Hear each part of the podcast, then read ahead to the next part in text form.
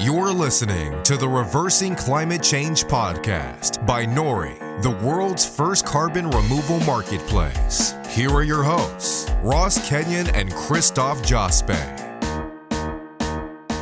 Hello and welcome to the Reversing Climate Change Podcast with Nori. I'm Ross Kenyon here with Christoph Jospay. Again, no Paul Gamble. Paul is sitting alone, sadly, in Seattle. He's probably fine. I don't think it's a big deal for him. He's got plenty to do. No, but we're still here at the National No-Tillage Conference. It has been a great time learning about no-till, speaking a lot with farmers, learning a lot. We've been listening more than we've been speaking, at least we try to. I think that's a good goal in general. I agree. I thought I knew something about no-till farming, and it's really nice to say, yeah, I know nothing.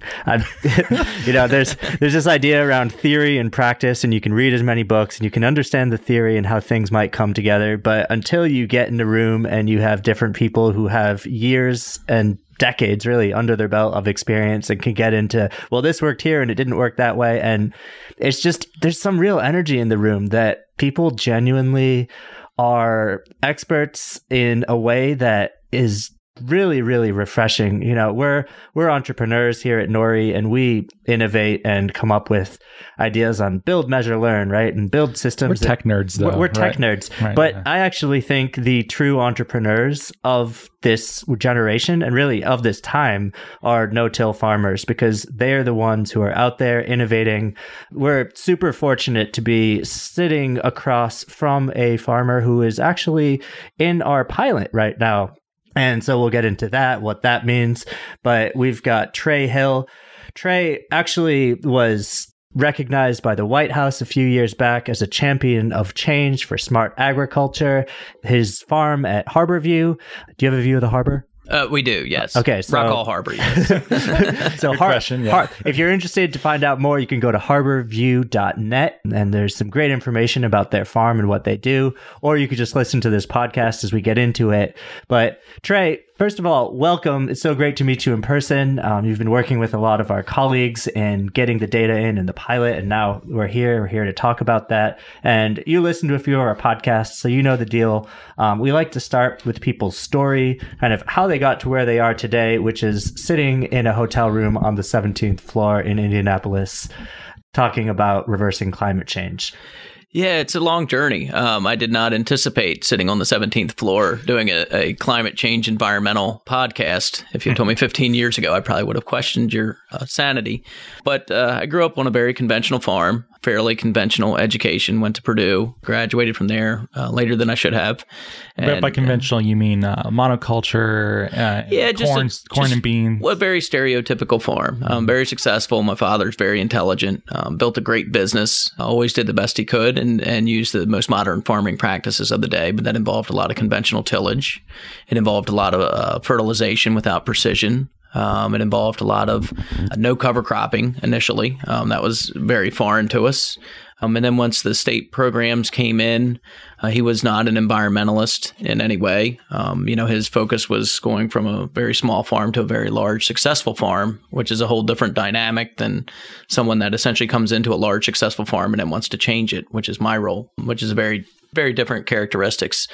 So we, about 20 years ago, or probably 25 years ago, there was a bad outbreak of Pasteuria in the Chesapeake Bay. Killed a bunch of fish. It's a bacteria. At the time, they blamed the local farm community. I think it's been proved that whether or not it was or wasn't is irrelevant. Was it just a bacterial bloom of some variety that happened in the water? Yeah, it was a big red bloom, and they thought it was fertilizer. I don't know if it's sewage. I know that now there's rumors that it wasn't that, but anyway, it was a whole thing, and the farmers took the brunt of the blame, and it could have been their responsibility or not. I think in hindsight, I've heard other things, but it doesn't matter. So it became a very political issue on how and why we farm. So my father, who was very non-environmental at the time, said we need to talk to the environmental community. We need to explain to them what we do and how we do it, because I don't think they know. You know, he said, I'm intelligent, educated in the products of farming. I'm a businessman that's efficient. And they're still viewing us as a stereotypical kind of, wearing suspenders and holding a pitchfork and don't know what we're doing. You know, it became very condescending, or that's the way he felt. And I was probably just out of college. And I think it was kind of a feel amongst farmers that when folks come at you and act as though you don't know what you're doing, when you don't know what you're doing, It becomes condescending. It becomes offensive. So his solution was, we need to get the folks from Chesapeake Bay Foundation out to our farm, come up with some solutions. So I look back, and at the time, it didn't seem like a big deal, right? They came to the farm, they came out there, and I gave them a talk on the combines that were running through the field and how much they cost and what we were doing with residue and different things. We were doing no-till at the time, no cover crops because we hadn't heard of them. You know, how much money we had a day and different efficiencies that we were achieving.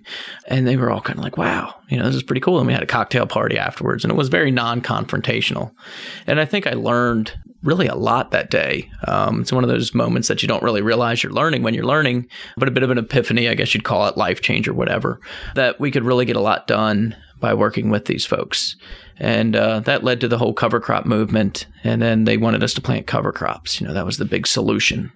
And we all went, well, we can't afford to. Margins are tight. You know, it's a dog-eat-dog world out here. We have to compete with Indiana farmers and Brazilian farmers. We don't want to have to spend an extra $30 or $40. Just, well, we can get the money. I'm like, wait a second, you can get money? You know, what are you talking about? So I went with the Chesapeake Bay Foundation to Annapolis with Kim Coble. I remember she was head of Maryland at the time, and she and I testified on behalf of a bill that would fund cover crops. So this was the lady from the Chesapeake Bay Foundation and a large-scale commercial producer going together to ask for funding. Well, that's a win-win, right? No matter what state you're in. You got Republicans and Democrats both coming together to ask for the same money. You know, of course, it was like, here you go. So it's been a program in our state for like 20-some years. For farms to plant cover crops. Yeah, it pays us to plant cover crops. What are cover crops and what does that entail? Well, let me finish my story. Oh, yeah. Because otherwise you'll get me into weeds. Is that all right? That's great. Is that cool? Literally, because there could be a lot of weeds with the cover crops. Yeah, exactly. So, we'll use a lot of analogies here. So I think that led me down the path of environmentalism. So I'm on the board of a couple environmental groups. I deem myself an environmentalist because I'm a person that's an advocate for the environment. So I don't think that being a farmer that uses commercial fertilizers and pesticides necessarily relegates you to not be able to be an environmentalist. I think that the points of entry of a lot of these words often ostracize people that should be part of the conversation. I always felt like I couldn't be an environmentalist because I was a farmer, but yet any other profession can be an environmentalist. You know, you can work for the biggest petroleum mining company in the country and still be an environmentalist in your off time, right? I mean, you can still advocate for the environment. You can still join. But as a farmer, I felt like I couldn't. But then once I joined and started learning a lot from these folks, getting a different idea of what I'm doing and how I'm doing it, I found that we had a lot of commonalities, a lot of mutual respect, a lot of mutual passions. And I found that that's where the collaborations really thrive in order to get these things done. And then they kind of help with the funding and get implemented. And then we have farmers that are willing to implement them where we live. So it's actually a really nice symbiotic relationship. That's great. It's nice to hear when you can find groups that are conventionally opposed. I know there's a lot of animosity, and I think part of it, whether it's real or perceived, or some mix of the two, I think there is a perception that environmentalists can be a bit condescending, or they come from cities and they don't know what they're talking about, and they're pointing fingers at farmers for their practices. I think it's good to get people in the same room and talking together, and it's nice to know that there are ways to do that. And we should get into the strategies of how exactly we can bridge that gap. But we should start at the basics, though. Sounds like Trey already told us the strategy, which is cocktail parties. Cocktail that works. Each other. That can be really good or really bad. I've seen both at parties, yeah. So you asked what are cover crops, and let me try. Maybe we'll let the expert tell us what that means. But I think, you know, it's interesting to think about what are the motivations for cover crops as well. So in the Bay, Trey was talking about, ready for a big word, eutrophication, which is toxic algal blooms, which ends up killing a lot of the fish. And that's because you've got fertilizer from the nitrogen and phosphorus, which just runs off.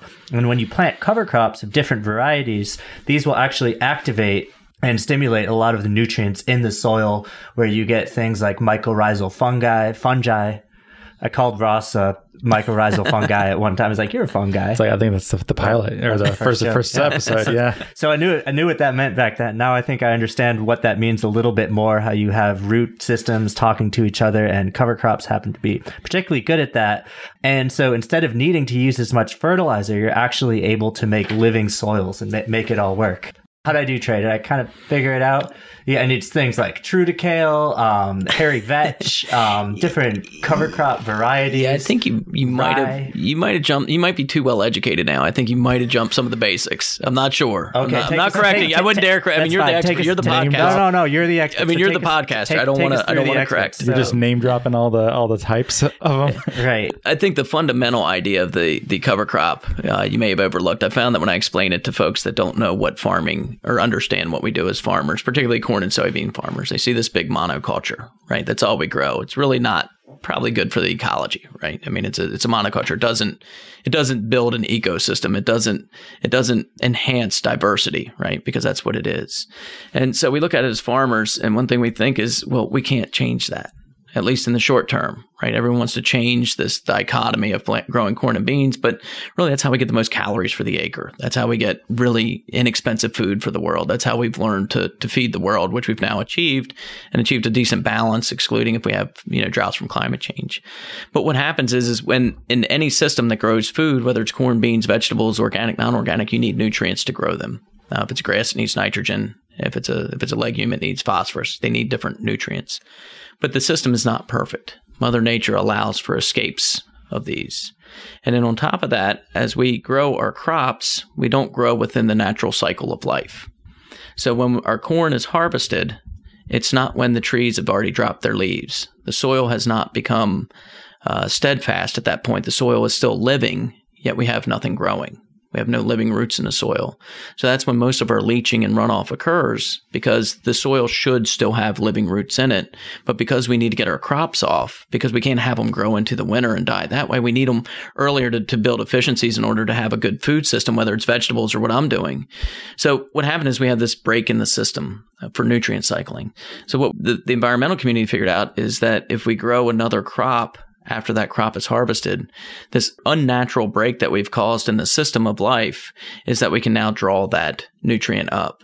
If you have perennials, that doesn't occur. They don't cover crop in a perennial like grass situation. But for us, so what we do is we plant this crop. So we started out just planting other grasses just to pull the nutrients up out of the soil so that it couldn't leach through. In the spring, they continue to grow. We plant our crop. Then that nutrient gets recycled.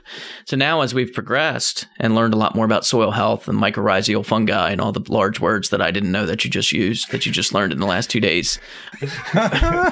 Ruthless. Okay. Anyway, I'm sorry. I didn't. Did that come off as obnoxious? I didn't. Throwing some shade over here. I didn't mean for it to. I apologize. You clearly listen to the show and you know how to do it. But we've learned that if we start to do different mixes and different blends, we can really build all of those big words into the soil. And once those fungi and everything get alive in the soil becomes much more dynamic, and we build a much more diverse ecological system within our monoculture.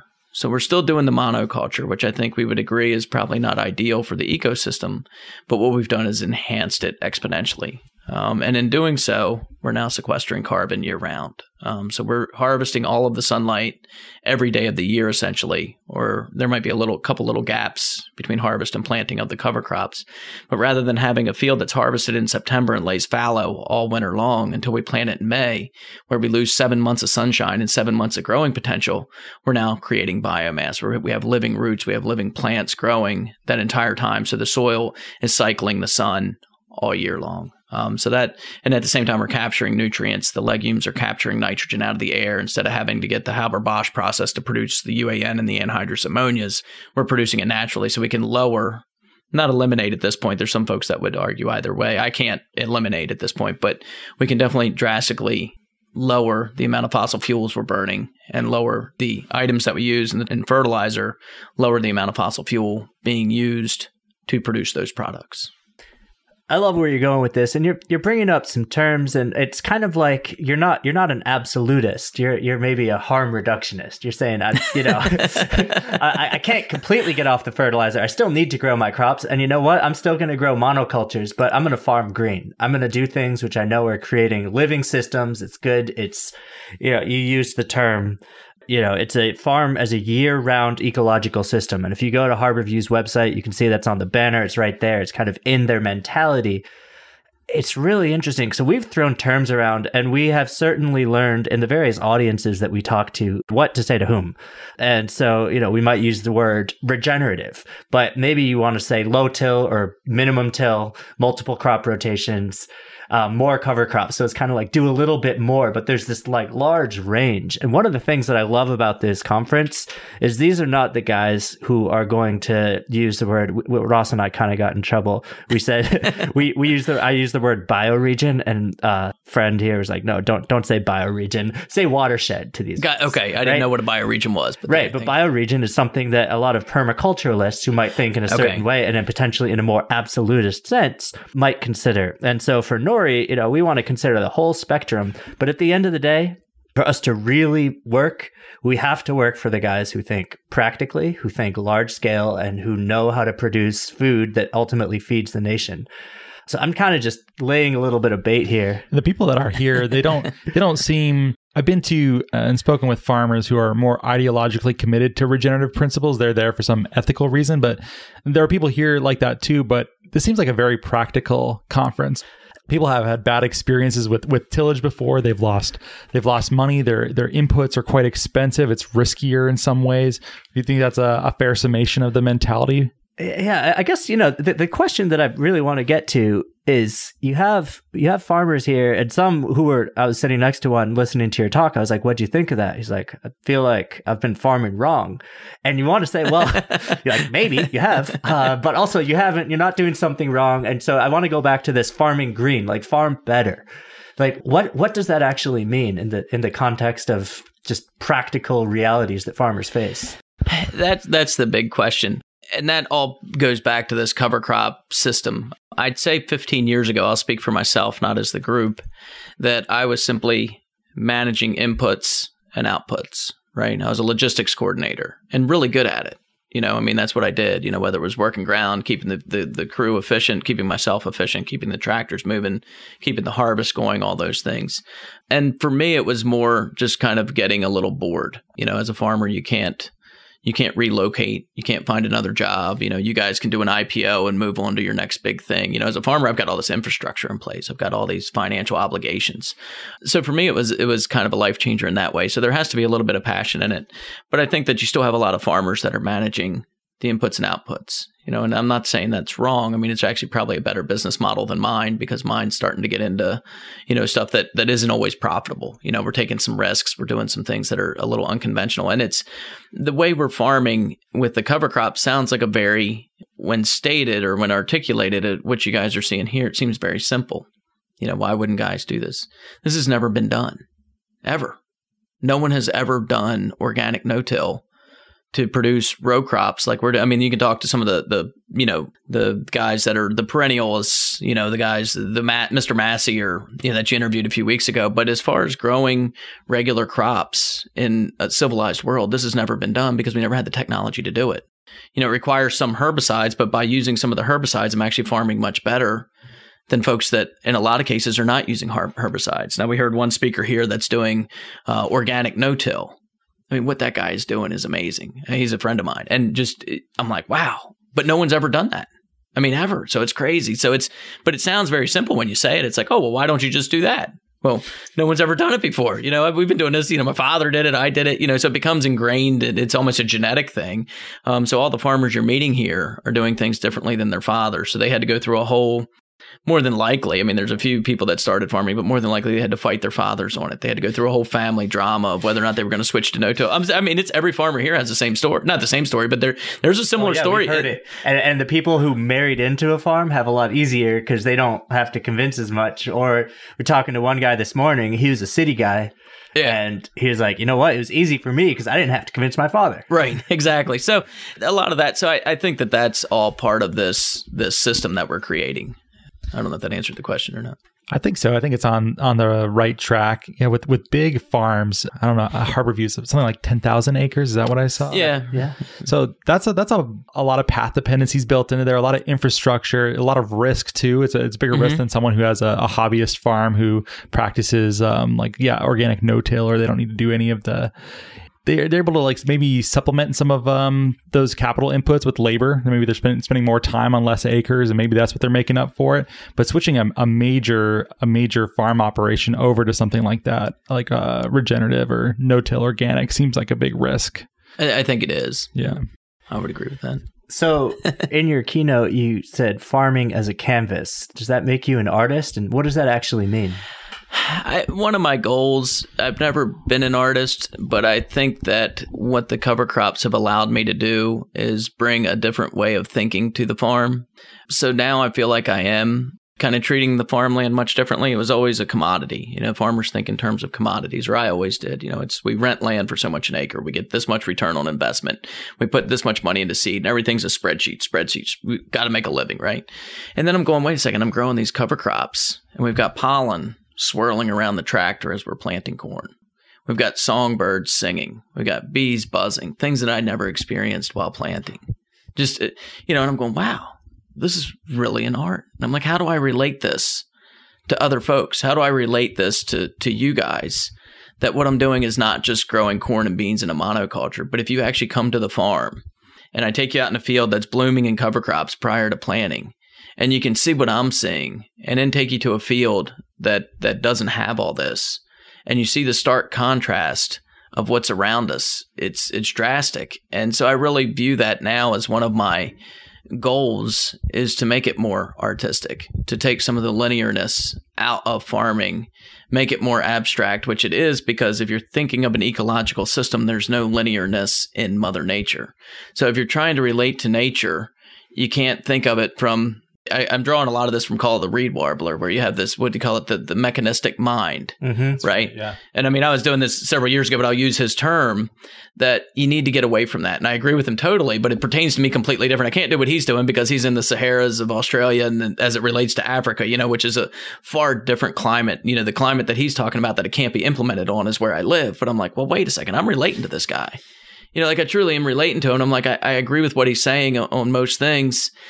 And I'm trying to convey that to other folks. How do I speak to an artist about what I do? Because I have to start talking in their language, talking to a true artist and trying to explain what I do in terms of return on investment, you know, going to ROI and, you know, capitalistic approach and, you know, here's my spreadsheet. They zone out. They don't want to hear it. And the artist a lot of times is my consumer, right? In the end, I'm selling everything in the aggregate, but I want to get to the consumer and say, wait a second, it's not necessarily bad to eat what I'm producing, but look at what I'm doing. Let's see how we're doing it and how can we relate to one another, you know? So yeah, so we're viewing it a lot differently than we used to. All the guys that work with me, my team is on board. They might not all agree with the canvas and the art stuff analogies, but they see it, right? They're tolerant of it. Yeah, they're tolerant of it. They're cool with my vision, and it becomes their vision as well. So it's very relatable, but it helps. I think it makes it much more relatable to other folks that are outside my industry that don't understand my industry. Yeah, you straddle a very unique line, and I'm not sure that we've met too many people that are on the line in the exact same position as you. How do you speak with people that are consider themselves environmentalists? How does one, is it mostly just bringing them onto the farm and showing them it's not as bad as they might think, that you are being responsible? Is there... I join the groups. You join them. This is like if you're not at the table, you're being eaten kind of thing. No, it was more just what do they think? Why don't people like me? You know, maybe it's just an insecurity. You know, I don't know. It was just why are they against what I'm doing? You know, is what I'm doing bad? You know, you start to think all these things. You know, if everyone was against Nori, at some point you'd be like, why are you against me? Right. You know, so I'm going, well, yeah. What's going on? And I found them once I went to a few meetings. I mean, the folks were extremely engaging. And were they like, wow, a farmer is here. We need to sort this out. Kind of, yeah. But I found that as a farmer, a lot of farmers become very defensive. You know, and the environmentalist doesn't know how to speak to a farmer because the one key point that when I talk to environmentalists is that, you know, if you tell the person what they're doing is wrong, you haven't told them what they're doing is wrong. You've told them what their father was doing is wrong. It becomes a family matter. And no one can relate to that because you have this weird, it's the only job where the CEO is almost always inherited.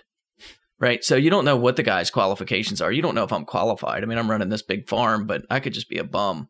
Right. You know, I mean, you know, oh, you know, his daddy's still doing it, whatever. It's like you're a prince and the princes are inbred. It could be. Yeah. You don't know, yeah. You know, but you don't know who you're dealing with. But 9 times out of 10, if you go to a guy and say, hey, what you're doing is wrong, that guy all of a sudden reflects back, myself included, that, wait a second, that's the way my father did it. You know, so it becomes a family thing. And I don't think people relate to that because your father probably wasn't a carbon sequestering guy, right? Certainly not. But, no, you know, so it becomes a different dynamic. But the one thing I found that was common that I always key on is the passion. Environmentalists are typically folks that work for less than what they deserve, right? Less than their qualifications. You know, you see some extraordinarily well-educated folks working for nonprofits and environmentalist groups that could probably make a lot more money doing other things. So farmers, a lot of times are the same boat, you know, like we don't necessarily live that well based on how hard we work. So, and we're very passionate about what we do, and we think what we're doing is right, and we think it's for a just cause. You know, farmers feel like we're feeding the world, right? You know, we've got this calling that's got us into this, and that's why we do it. And environmentalists, in a lot of ways, are the same. So if you can find those common elements, then you can start to work past things. And I avoid a lot of topics like genetic GMOs. You know, someone says, hey, are you against, you know, you grow GMOs, you're bad. I go, no, I grow GMOs not because I'm bad. I grow it because I needed to make money.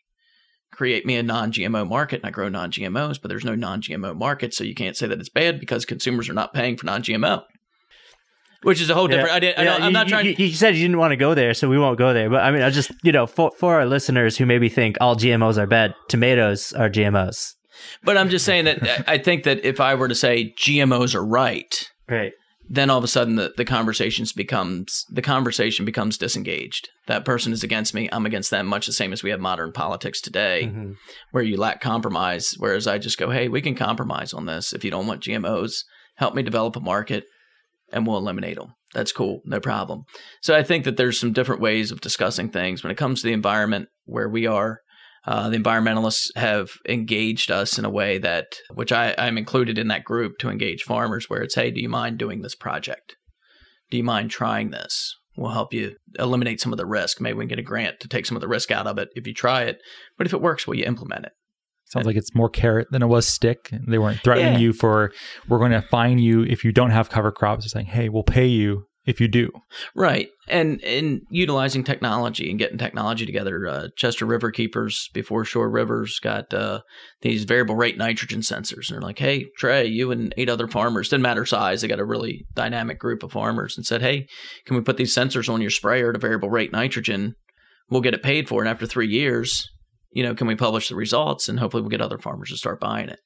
I mean, sure, why not? You know, who wouldn't?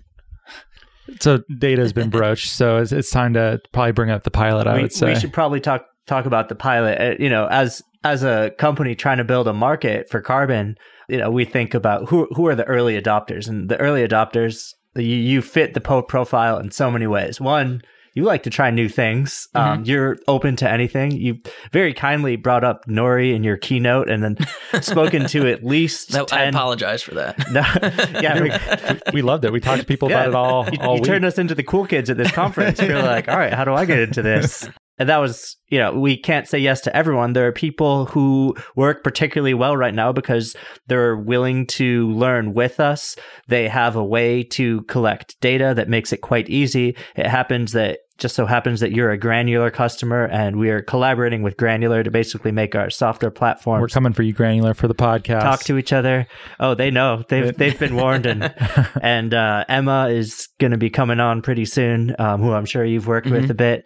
But let me just back up a little bit. I'm getting ahead of ourselves. So we'll talk about like what does the pilot even provide? Well, you're talking about canvas and artistry and getting away from commodities. In a way, we're making a new digital commodity, which is a CRC, or a carbon removal certificate, and working with you to basically take your data in, understand when you started adopting some of these carbon or cover cropping practices, some of these practices which add carbon to the soils, running them through a model which will deliver a CRC estimate.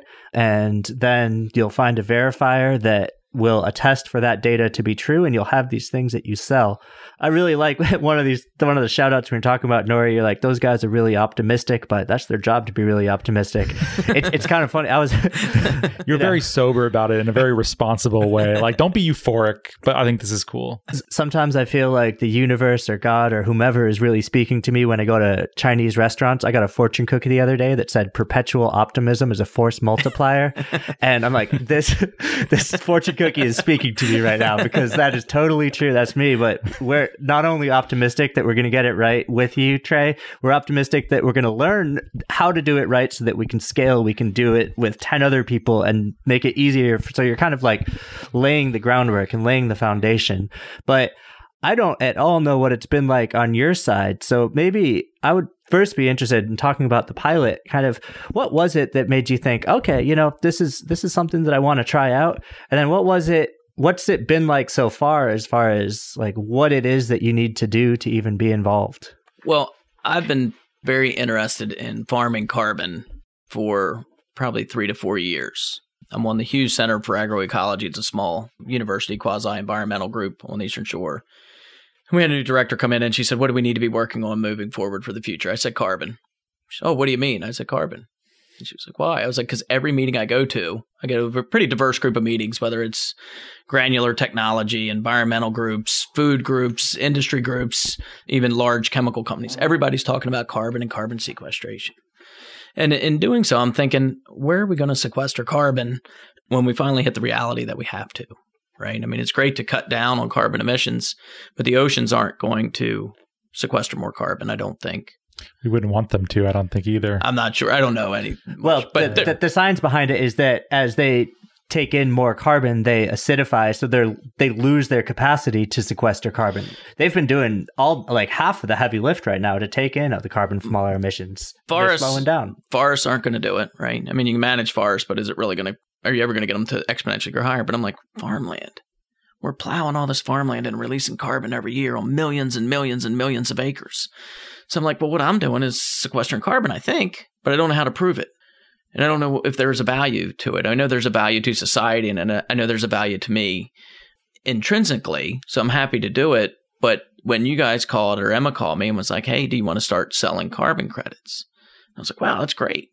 And she said, it's going to be through blockchain and paid for by cryptocurrency. And I was like, well, that's even better, right? Like, that's cool. I don't know what that means, but I'm going to look it up, you know? And I was like, well, we'll do it. You know, what the hell's blockchain? But that's cool, you know? Like, it sounds good. You know, like, I've dropped that in like 5 different talks. Like, when I talk to people, I'm like, yeah, I'm going to be blockchain next year. And they're like, what's that mean? I'm like, you don't want to go there. Like, you wouldn't understand. I just get very condescending that they don't understand what blockchain is. Even though I really don't know, but that's cool. Don't let our smug elitism rub off on you. Yeah. So, but I think all of that is going to become a part of farming, and I think you guys are going to be the facilitators. And I think that as a farmer that's no-till and growing conventional crops unconventionally, it's very difficult to get other farmers to do it. We have the low-hanging fruit has been picked. The farmers that you see here, or a lot of that low-hanging fruit, but most of the farmers that haven't adopted change probably will not, as far as I'm concerned. I don't think they will. They don't have the self-belief. It's much trickier. It requires a lot more management, and it involves some risk in changing your farm over to no-till, planting green, all these things. You guys are seeing it. We don't have it figured out, right? You're with the experts of the entire world here, and everyone's saying, I don't know for sure, but I think, you know, whereas if you went to a conventional farming meeting, everybody knows exactly. Right? You plow it this way. You set your plow this way. You set your cultivator this way. You set your planter this way. You set your fertilizer this way, and everything is very linear.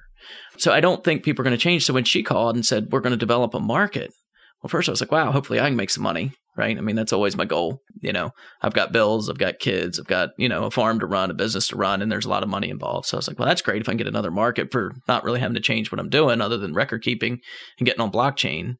But if we develop this market, then a lot more farmers are going to change, and that's going to reflect change in the world. So I'm like, I'm the little person, but I'm like, if I can help facilitate the bigger people and facilitate the bigger markets by being my little person, that's my change in the world. So that's why I'm really excited to do it. I'm very fortunate to be running Granular, which for those not familiar is an enterprise software. So everything on my farm is tracked nonstop. That gets very into my linear portion of my business where like I go to technology conferences and I talk about how great it is and what the return on investment is and how efficient my machines are and how little fuel we burn and talk about the exact same things in a much different language, right? I'm talking about using less fuel because it costs less money, but it all then flows back into being environmental. So I think if we can get this off the ground, get the enterprise software in place, get the blockchain in place, get the carbon market going, I think you'll see a lot more farmers change, which is what will change the world. Me doing it is not going to change things. drastically right. You know, I mean, hopefully, you know, some company will buy credits from me and we'll get this market going and it'll be cool. And, you know, I go, you know, I'll have the money to reinvest or do whatever with. But I think as it grows, that's what will precipitate the change. I've been saying that in order to get more farmers to convert to this style of farming, which is much better for the environment, maybe not the best. I mean, you can argue. I mean, there's plenty of room to get in the weeds. But if you want to keep, you're not going to change the world immediately. But if you can at least get people to do what they're doing efficiently and well, better, that's where the drastic change comes in the environment and in the amount of carbon that we're sequestering. So that's what got me really excited. The experience has been great. Emma did all the work. She basically just sent all my data to Nori, and she sent it to me too. And it was like 1,000 pages of just numbers. And she's like, "Can you see if this is okay for me to send them?" Worst email to get. And I was like, "Yeah." What do you think? I have like an interpreter for this? You know, I'm like, "What do you think?" Like, I don't even know what it is. And I was like, "Yeah, just send it. You know, it's cool. I'm transparent. I don't care. You know, at this point, somebody's got to jump off the bridge, and somebody's got to be transparent, and somebody's got to be upfront." And I also think that it's a building block for me. Once I get blockchain verification and I get my carbon footprint, hopefully I'm carbon neutral, then I can be one of the first farmers in the world that's growing corn and beans carbon neutral. And I'm hoping then I can find an end user that wants carbon neutral corn and beans to feed either to their chickens, their hogs, or their cattle, and they'll pay me more for my corn and beans, and I can get out of a commoditized market, or at least get a premium on the commodity markets, because what I'm doing is hopefully better than what some of my competition is doing. And then they have to then compete with me, which raises the entire bar. Yeah, or was that too big a picture? No, that's perfect. I mean, sorry, that was a little more than dealing with Michael Leggett, right? Now the cool thing is, I have a guy that's working with me, that is doing all the data collection and helping Michael Leggett at Nori, and his name is Mike Legg. Wow. It's crazy. Such a weird coincidence. Sorry, I had to bring that up. That's just like the weirdest thing ever. I hadn't heard that yet. Did you know that? This is the first time hearing that. Yeah, Michael Leggett and Michael Legg are working together to get my data collected for Nori. That needs to go down in the history books of Reversing Climate Change as a little footnote. And Michael Leggett has a good friend named Adam Snyder, who is also helping gather the data. Mind blown. Yeah. There's a lot you said there that I want to comment on. I want to bring up, I actually tweeted a picture, we'll find the link and put it in the show notes, of the underwear test here, which is a pretty funny one, showing land that has cover crops, no-till, land that's been conventionally tilled, land that has minimum till. And if you put white cotton undies in the soil for a period of time, the ones that will be completely destroyed are the ones that are in the land which has no-till cover crops, because you just have so much activity going on. And I would really be interested to bring that to some of the conventional guys who, to your point, are very exact with how they're doing things and really thinking of around precision ag. And absolutely our hope for you, and I think it's another revenue stream that you didn't mention, but when they say, "Oh man, I can get paid for farming carbon," the first thing they're going to say is, "How am I going to do that?" And here at this conference, it's the how guys. It's the people who want to say, "I have this worked for me. I don't know if this works for you. Let me listen to what your problems are, but I can help you to think about how to do this." And so our hope is with working with some of the real innovators in this space, that in getting those phone calls from some of the conventional guys, which are like, okay, I've been skeptical, but now that I can get paid, I'm in. Right. But tell me how. That hopefully that's even one more revenue stream for the people who saw the forest for the trees and got involved. And one of the hopes that we have for Granular is that since we're talking about enterprise software, that in the future, people using software on a farming level would be able to see, if I change my practices like this and I forecast how I might be able to do things that can sequester carbon, there's a dollar value attached to that. And that will change my agronomic decision-making process. And that's part of the change that we really hope to see.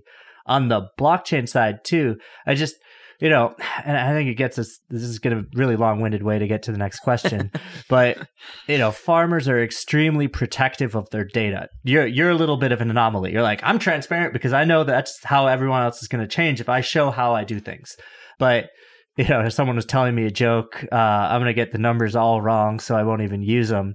But, you have people sitting around a table talking about their yield data, and then they report that to the FSA, which, what does that stand for? It's the Farm Service Agency.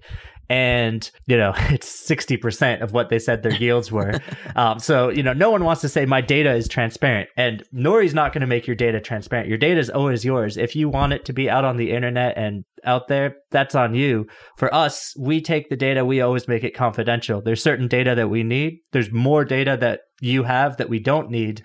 And we want to make it very clear that that's something that isn't necessarily going on the blockchain. What's going on the blockchain is the proof that your farm was sequestering carbon. And absolutely, we want to make that so there's a price premium that people who are farming carbon would be able to take advantage of, which I think is a very straightforward way to say consumers want this. Consumers want to know that they're paying for this.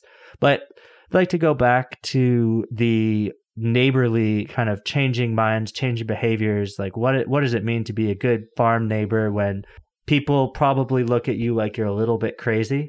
And so this is a whole nother community to talk to. You look at environmentalists and you got to meet them where they're at and talk about empathy. But here's the other side. The farmers are like, who are planning to farming conventionally, look at you like you're crazy and maybe feel like if, oh man, this is working for Trey, that you're suddenly telling them how they're farming wrong. So how does that work? Like, my hope, and maybe this is completely naive, but that a lot of the conventional guys, let's just say half of the farmland in the U.S. 20 years from now is doing no-till cover crop.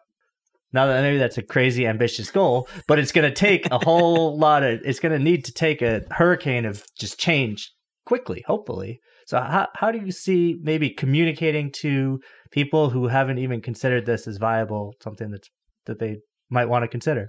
I don't really know. That's a good one. I think that the market-based approach is how it will be done. I mean, right now you can see where commodities are drastically lower than they were a year ago because of the tariffs. There doesn't seem to be a true end in sight. We're starting to overproduce population now. You know, the concern has always been that we're never going to produce enough food to feed a growing world, but the wealthy world has stopped growing. Right? Or virtually stopped. You know, it's a very small growth curve relative to the amount of food that we're producing. So you have a commodity market that's probably not going to get much more lucrative in the near term. Africa is still the only one that has large scale birth rates. The problem is they can't afford the food no matter what the price, right? It's an economic thing as far as the where the food's going as to why people are starving, not because we don't have the food, it's just we don't have the right disbursement of money. So I think now we're at an impasse where we're going to have another gleaning of the farm community. You can see it in the dairy industry currently. We're losing dairies at one of the fastest rates we ever have. I mean, dairies in my area alone, I think 5 went out and sold their cows this year alone, and we have very few dairies to begin with. I think there was a quote that Wisconsin's losing a dairy a day. So as the farms now will have a consolidation, a reconsolidation. So I think once the market is built by you folks or one of your competitors, I don't know where it is, and as commodity prices drop and our margins become tighter, all of a sudden what you offer in the market becomes much more beneficial. You know, right now, you know, when we had $7 corn, if you offered me a few dollars, I would have just been like, no way, you know, it's not worth the hassle. But now all of a sudden, as that market increases and the cost of the carbon goes up, as the effects of climate change increase and it becomes more valuable, then all of a sudden farmers will be able to change. And as the farmers consolidation, I'm not saying that consolidation is a good thing. I'm not saying that big farmers are better than little farmers. I'm just saying that it is a fact of life that this is probably going to occur, at which point it is easier to change one big farmer than it is 10 small farmers, right? Especially if you have a market built. That's not meant to be a judgment in any way of anyone, but I think that is the potential for the 20-year plan. You have a huge organic market that's growing, that's going to keep a different style of farmer around. But I think for the bulk commodities, where we're competing with Brazil primarily, soon to be Africa and the Ukraine, typically are the Fertile Crescents that we're competing with, they're always going to remain competitive. And as we keep growing more food, and we have the potential to grow more food currently, you know, the dynamics, I think, are going to shift somewhat. So you predict, I can kind of see this forking a bit, where you have companies that are within the commodity market. And when you're talking about commodities, you're talking about they're interchangeable, right? One unit of corn is as good as any other, and you sort of sell it in bulk. And correct. And so economies of scale are very useful there. A large farm can often absorb those costs and shave off pennies here or there, and that adds up at volume. But then I also see first-generation farmers, small-scale stuff that's heavily branded, that is sort of the opposite of that approach. Correct. And would you say those are sort of the two dominant trends that are happening?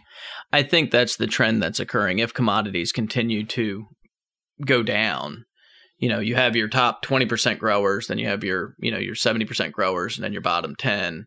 But every time the bottom 10 gets thinned out in terms of economics, the bar keeps raising.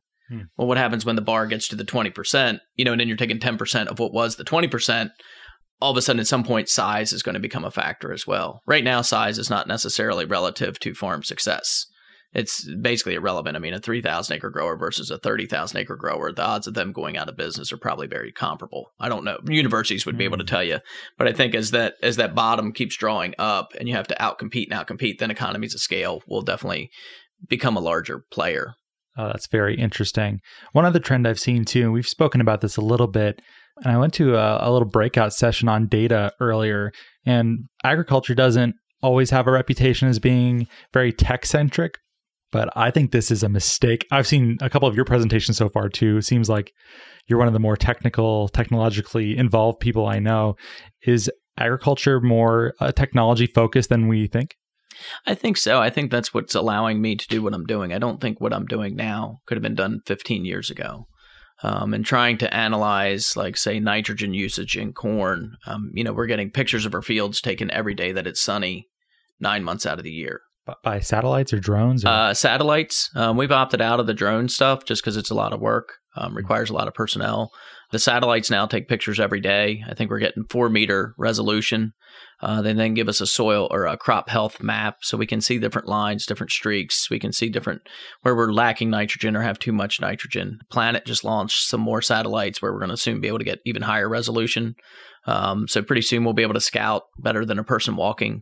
So all of that really is helpful in trying to really fine-tune our nitrogen management. For example, we can go in and do an in-season application of nitrogen because that's when the crop needs it. So we put most of our nitrogen in corn in there. And nitrogen's the one that provides most of the pollution to the water, right? It's the one that leaches. It's the one that runs off it, and phosphorus are the kind of the hot ones.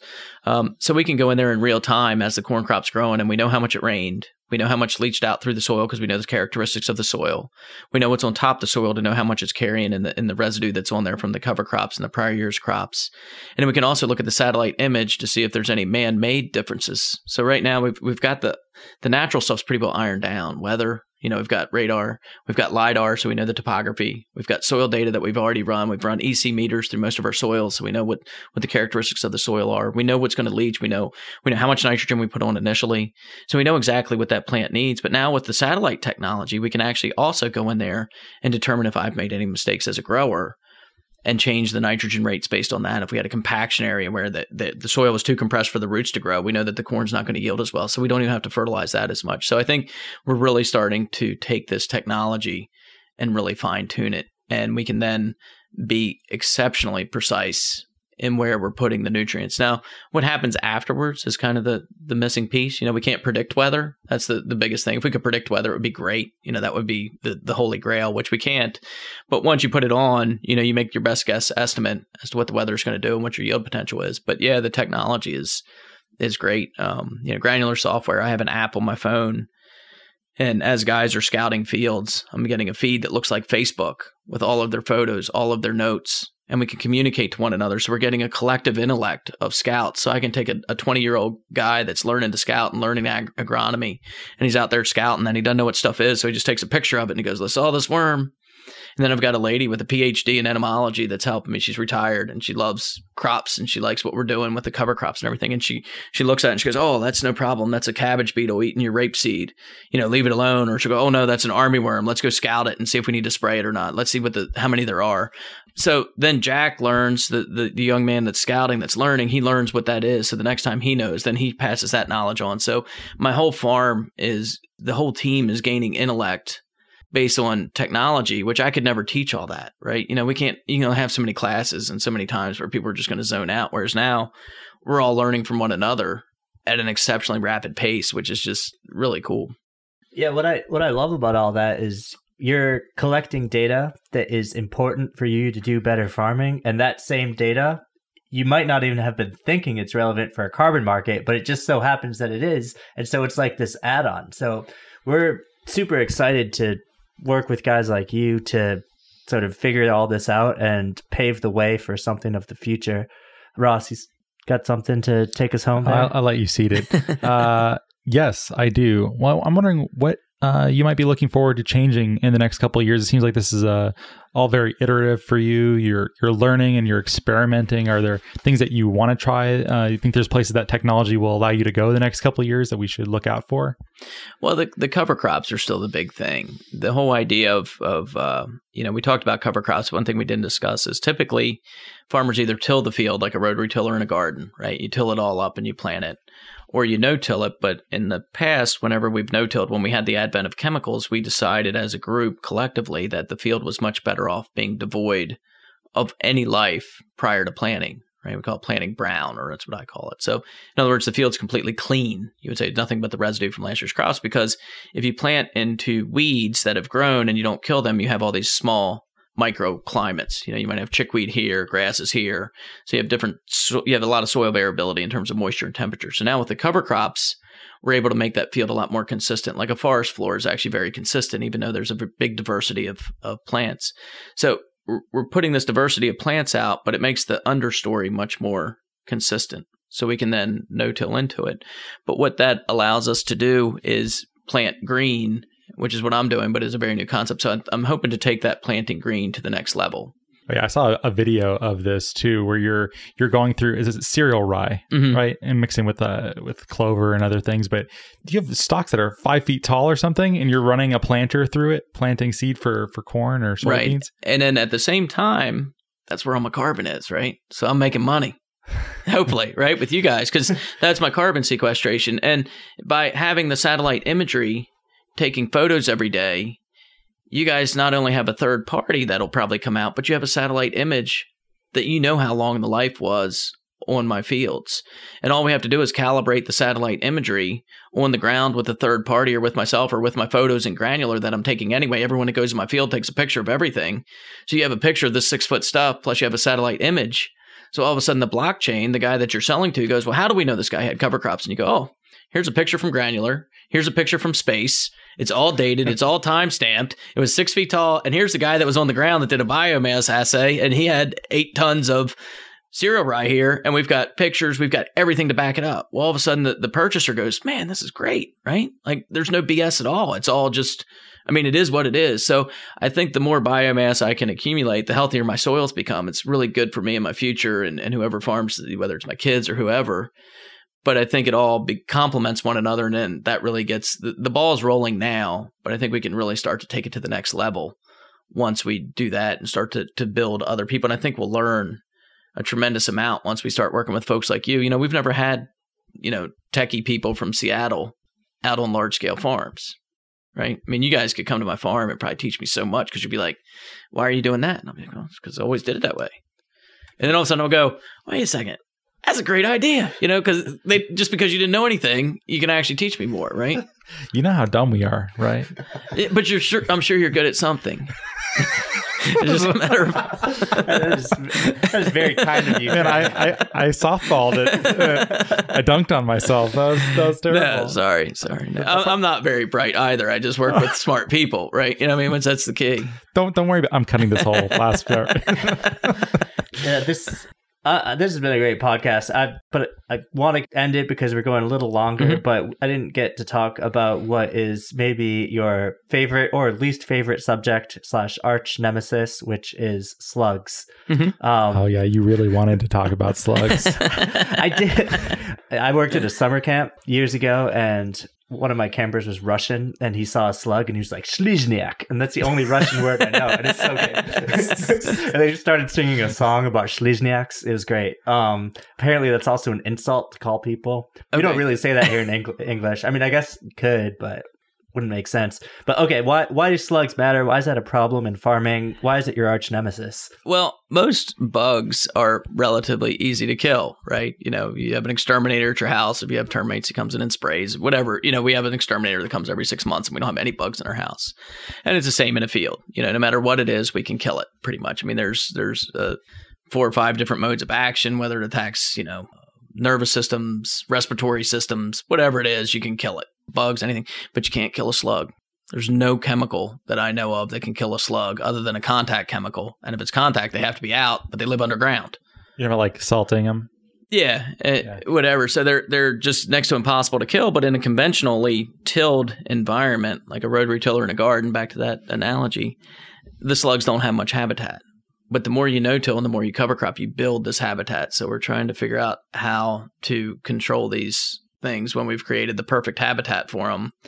And then we make a luxury resort for slugs. Yeah, we made a luxury resort for slugs. Now we've actually put a chemical on the seed that doesn't kill the slugs, but once the slugs ingest it, will kill the bugs that eat the slugs because they ate the slug that ate the chemical, which goes threefold, right? So even if you had beneficial insects, we've got strict product placement of the insecticide, which is the greatest thing ever, right? It's on the seed, so anything that eats the seed dies except for a slug. Well, the problem is that there's these beetles that run around. I haven't tried this yet, but there's a lot of farmers that are having some success with it.